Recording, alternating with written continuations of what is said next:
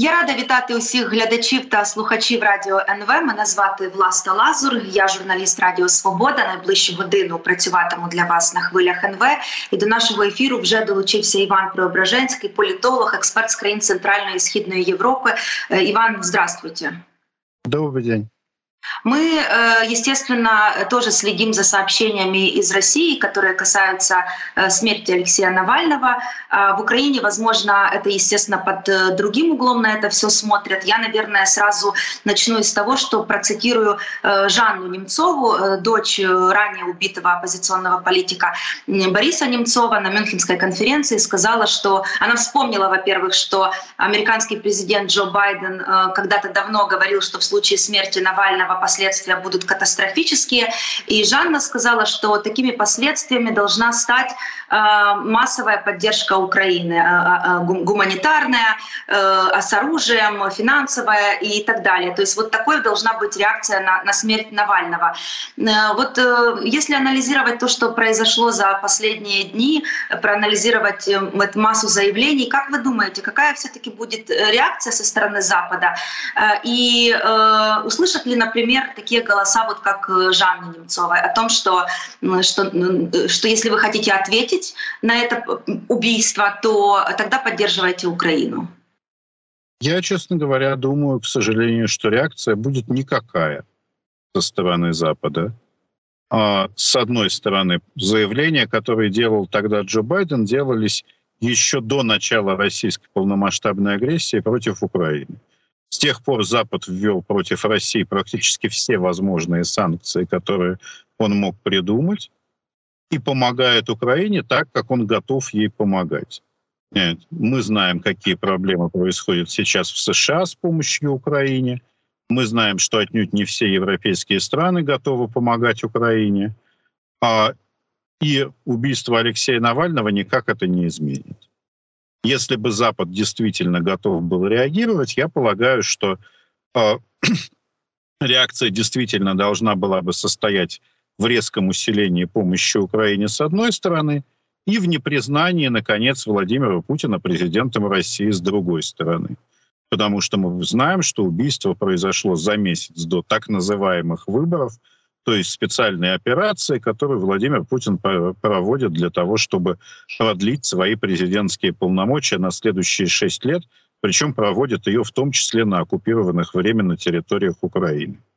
Соответственно, Запад, очевидно, обязан не признать его президентом России после этого, прекратить дипломатические контакты настолько, насколько это в принципе возможно – не признавать назначенцев Путина, которых он отправляет дальше куда-то, послами ли, а, постпредами в ООН, нет, министра иностранных дел, и вести переговоры только с теми, кто получил свои посты до 17 марта 2023 года, когда они хотя бы Путина, 2024, прошу прощения, год, когда они Путина хотя бы признавали э, президентом Российской Федерации. Но я разговаривал с некоторыми западными политиками, нет, не с Джо Байденом, конечно, но для этого, этого и не требуется, чтобы понять, что они не готовы этого делать. И, как грустно пошутила одна нет, э, киевская знакомая коллега моя, для того, чтобы Запад пошел на непризнание Путина, надо как минимум, чтобы кто-то взял в заложники детей западных лидеров. Я помню, что мы с вами ранее уже говорили, я вас несколько месяцев назад спрашивала, э, как вы думаете, признают на Западе э, выборы в России и выборами или не признают. Но мне кажется, сейчас, может быть, в связи со смертью Навального все изменилось, и, может быть, сейчас над этим вариантом непризнания на самом деле думают? А, выборы не будут признаны, это тоже очевидно. После того, как выборы состоятся, последует заявление о том, что выборы проводились на временно оккупированных территориях, что они прошли с гигантским количеством нарушений. Признать эту спецоперацию выборами абсолютно невозможно. И Запад объявит, что эти выборы были незаконными и нелегитимными. Но одно дело выборы, а другое дело Владимир Путин, избранный якобы в результате этих выборов. А боюсь, что так, как это было с Белоруссией после 2020 года, не будет – Потому что, с одной стороны, большинство западных элит, и я думаю, что многие на самом деле и в Украине, считают, что Владимир Путин остается легитимной главой государства в том плане, что он незаконен, но его поддерживает значительно, если не большая часть населения Российской Федерации. А это и есть легитимность, собственно. А раз он легитимный руководитель этой территории, пусть не государства России и не избранный как президент, а просто, не знаю, мафиозный лидер, захвативший там власть, то и люди, которых он отправляет, как минимум представляют Владимира Путина, а с Владимиром Путиным придется договариваться, потому что у него ядерное оружие, 140 миллионов населения и самая большая по территории страна в мире. И из этого, к сожалению, исходит большая часть европейских, и я думаю, что значительная часть американских политиков. Скажите, пожалуйста, а насколько, с вашей точки зрения, э, их, э, их страх обоснован? А, вы имеете в виду страх применения ядерного оружия, да, например, да, да.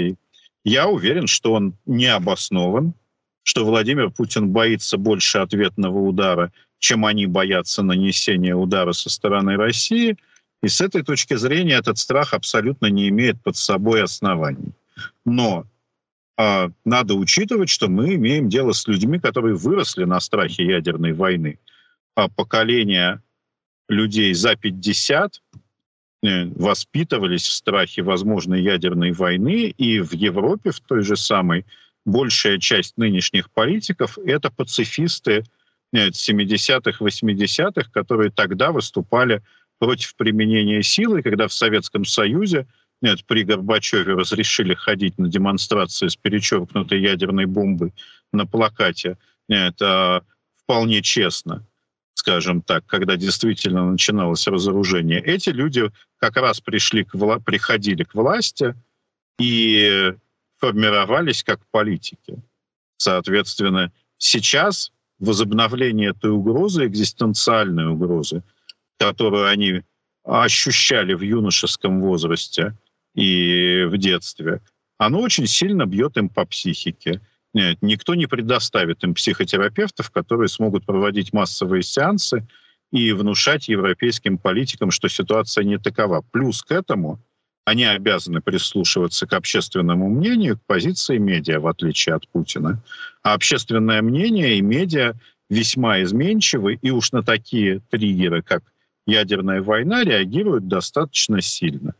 При этом последний фактор, мы видим, что социологические опросы в той же Европе нет, показывают, большинство европейцев перестали воспринимать Россию как угрозу номер один – с одной стороны, они боятся ядерной войны, с другой стороны, они уверены, что Россия этого не сделает. А раз она этого не сделает, тогда зачем на нее сильно давить? Давайте с ней договариваться. Вот так же, к сожалению, работает эта логика, а не наоборот. Ну, может быть, я, я не знаю, я могу ошибаться, может быть, все-таки после, после сообщений о смерти Алексея Навального желающих договариваться станет меньше. Или это иллюзия? Нет, я думаю, что в некоторых странах общественным активистам, российской оппозиции в эмиграции, еще кому-то удастся создать критическое давление на политиков, нет, и они, в принципе, скорее всего, не против прекратить общение по возможности с Путиным, если мы говорим о странах Балтии, которые находятся отнюдь не в экзистенциальной, а вполне реальной военной угрозе со стороны России. То же самое, наверное, можно сказать о Польше – нет, и ряде других стран Европейского Союза. Но, к сожалению, это не большинство государств, а решения как в ЕС, так и в НАТО принимаются по-прежнему исключительно на основе консенсуса. Иван, а возвращаясь э, к смерти Навального, ну вот мы сейчас видим, что э, сколько уже прошло? Два дня, третий день пошел, да? Э, тело родственникам э, не выдали, и вообще складывается впечатление, что тело куда-то либо пропало, либо его э, целенаправленно э, прячут, что-то, может быть, скрывают. Э, вообще, что происходит с вашей точки зрения? Ну, я думаю, что есть два варианта. Какой из них более правдивый, мы узнаем только тогда, когда тело наконец появится. Первый вариант. Они скрывают следы преступления дополнительного. В принципе, Навальный был убит уже тем, в каких условиях он содержался, нет, как к нему относились, куда его запихнули под конец в эту колонию. нет, с подорванным абсолютно здоровьем, и он не получал нормальной медицинской помощи уже очень давно. Но весьма вероятно, что он был еще вдобавок к этому непосредственно 15 или 16 марта убит. Отравлен ли, нет, задушен ли, забит, не знаем, что там произошло. Нет, но свидетельства из колонии утекают такие, что что-то там происходило нестандартное. Соответственно, в этом случае они могут скрывать тело, например, до тех пор, пока из него не выйдут гарантированно все химические элементы, которыми его отравили. Или они не попытаются каким-то способом скрыть нет, другие а, следы убийства, или тело разложится, извините, настолько, что там уже невозможно будет определять, что там именно произошло. Это один вариант. Второй вариант очень простой. Российский садистский режим нет, издевается над Навальным, издевался над Навальным живым, издевается над ним и мертвым, издевается над его близкими. Весьма вероятно, никаких причин скрывать тело нету. Нет, просто им хочется покуражиться над э, семьей Алексея Навального, над его сторонниками и продемонстрировать свою власть и силу. А это люди мелкие, злопамятные. А тот страх, который вызывал во многих из них, в том числе у Владимира Путина, не называвшего его никогда лично по имени Алексей Навальный, нет, а, он может привести к тому, что они подобным образом мстят уже погибшему политику. Э, Иван, многие все-таки говорят о том, что э, Путину, особенно за месяц до выборов, так называемых, не очень э, была выгодна смерть Навального. Он все-таки его, мягко говоря, не любил, но все-таки, возможно, рассматривал как некий предмет обмена. Там, допустим, чтобы из Запада вытянуть каких-то сотрудников спецслужб, которые там либо арестованы, либо еще где-то находятся.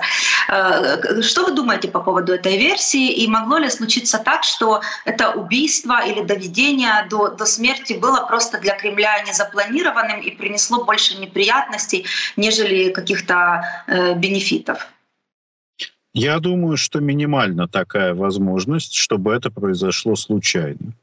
Настолько ценного пленника, если он действительно оставался ценным заложником и пленником, должны были а, беречь его должны были э, соответствующим образом обеспечивать медици с медицинской точки зрения. 12 уже марта было известно, что у Навального серьезные проблемы со здоровьем, как минимум. Нет, когда его посещали родные, соответственно, в этот момент Кремль должен был проснуться, сделать что-то, послать туда нормальных врачей – нет, не из там а, городка Лабытнаги, тем более не из медсанчасти этого города Харпов, в которой нет вообще никакого оборудования, и даже детей оттуда возят рожать в другой город. Соответственно, скорее всего, все обстоит так, что Кремль сознательно списал как минимум Алексея Навального. То есть они прекрасно понимали, к чему дело идет, и плюнули на него. Это если он умер от так называемых естественных причин, то есть от пыточных условий, в которых он находился. Второй вариант, его демонстративно убили, ровно в тот момент, когда возникла возможность его обмена для того, чтобы показать, что никакого Навального мы вам не отдадим. Вы будете меняться с нами на того, кого мы сами вам назовем.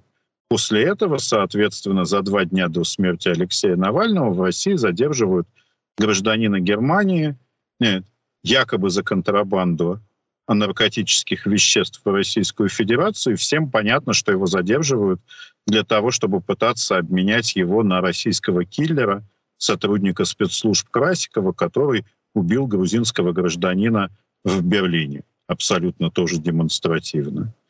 А Кремль ведет себя совершенно как классическая Северная Корея, как она неоднократно поступала, захватывая заложников.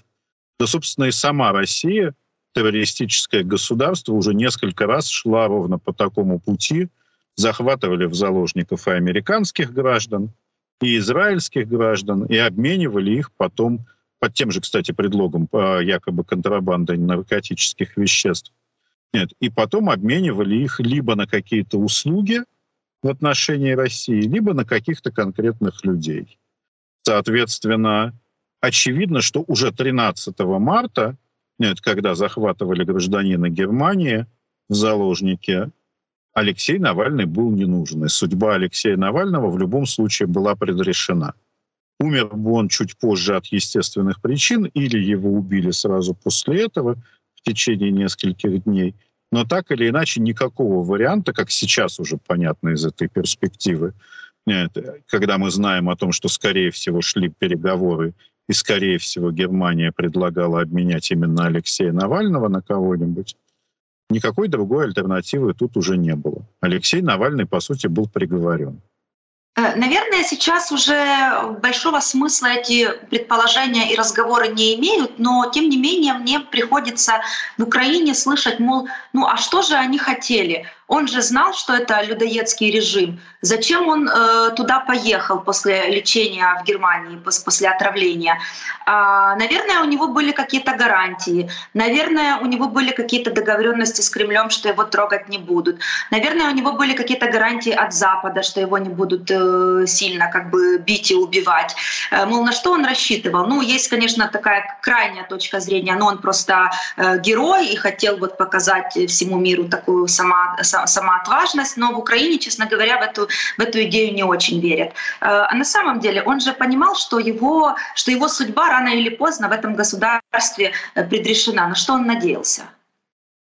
Он надеялся на очень небольшой шанс, что в этом государстве не рискнут его убить, а проблема российского политического режима Владимира Путина, либо здоровья Владимира Путина, это раньше перейдут в кризисное состояние, чем он погибнет в тюрьме. Он понимал, что он едет туда, где его, скорее всего, бросят за решетку, но поскольку, давайте напомним, что Алексей Навальный уже один раз умирал перед этим, по сути дела, он был отравлен новичком и тем не менее выжил, его уже несколько раз собирались посадить и не сажали, нет, возможно, у него возникло ощущение, и, по крайней мере, у многих его сторонников точно возникло, что он практически бессмертный.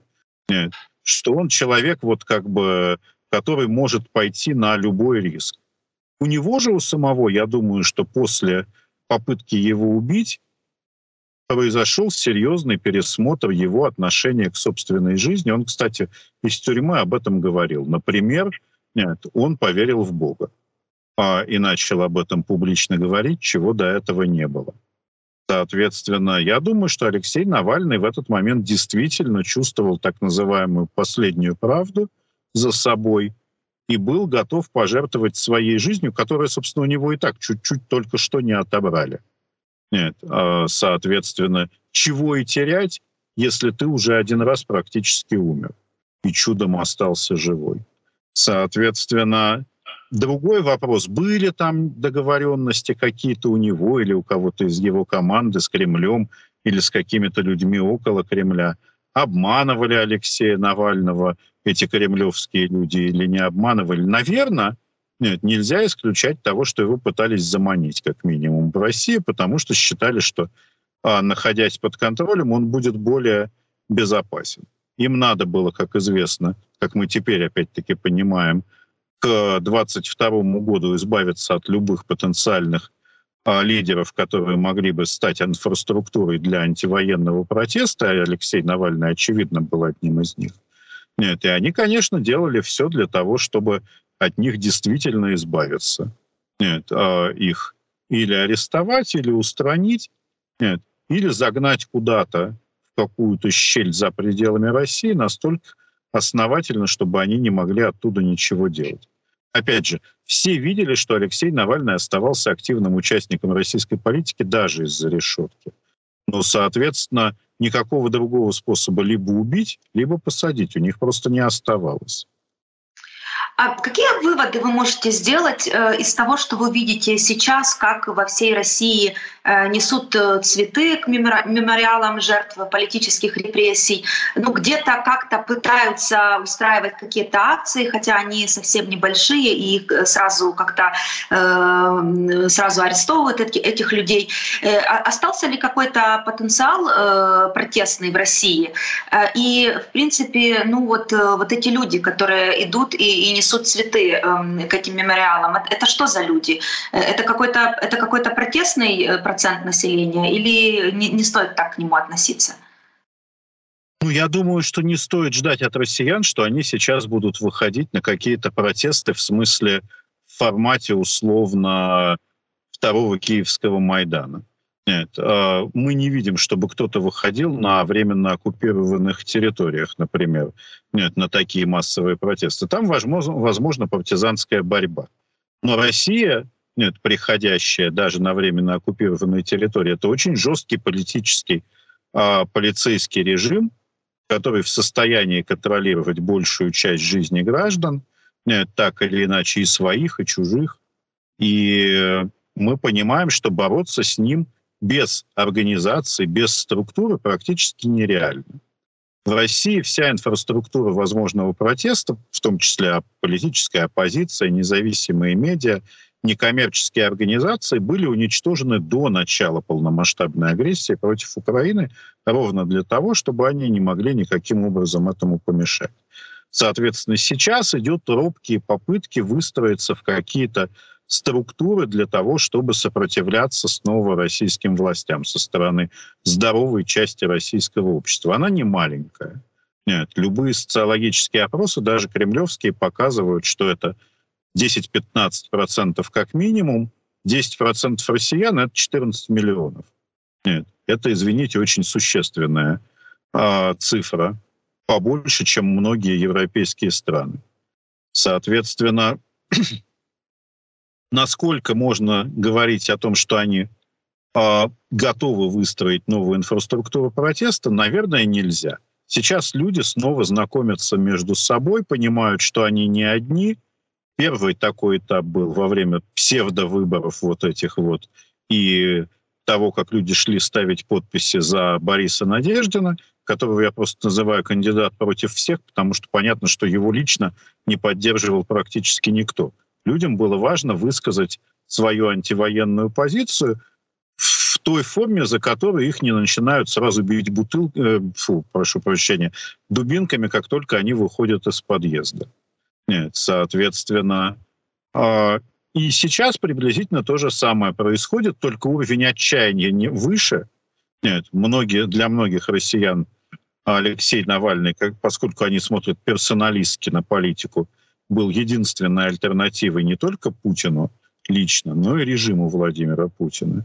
У них случился глубочайший шок, у них ощущение, что у них было какое-то как бы очень условное, но будущее, пока Навальный был живой, а теперь это будущее окончательно украли. Нет, у них тоже возникает вот это ощущение последней правды, которое, возможно, было у Навального – нет, у них возникает ощущение, что что-то надо делать, и они выходят.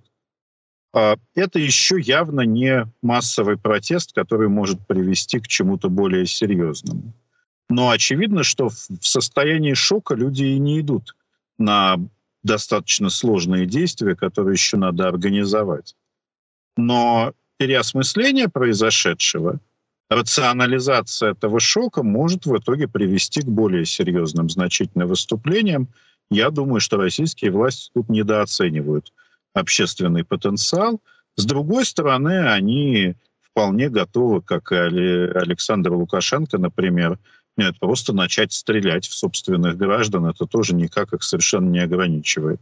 Они убили такое количество граждан Украины, они убили такое количество граждан России – до этого, в смысле до полномасштабной агрессии, уж тем более после нее, нет, что тысячи человек больше, тысячи человек меньше их не остановят.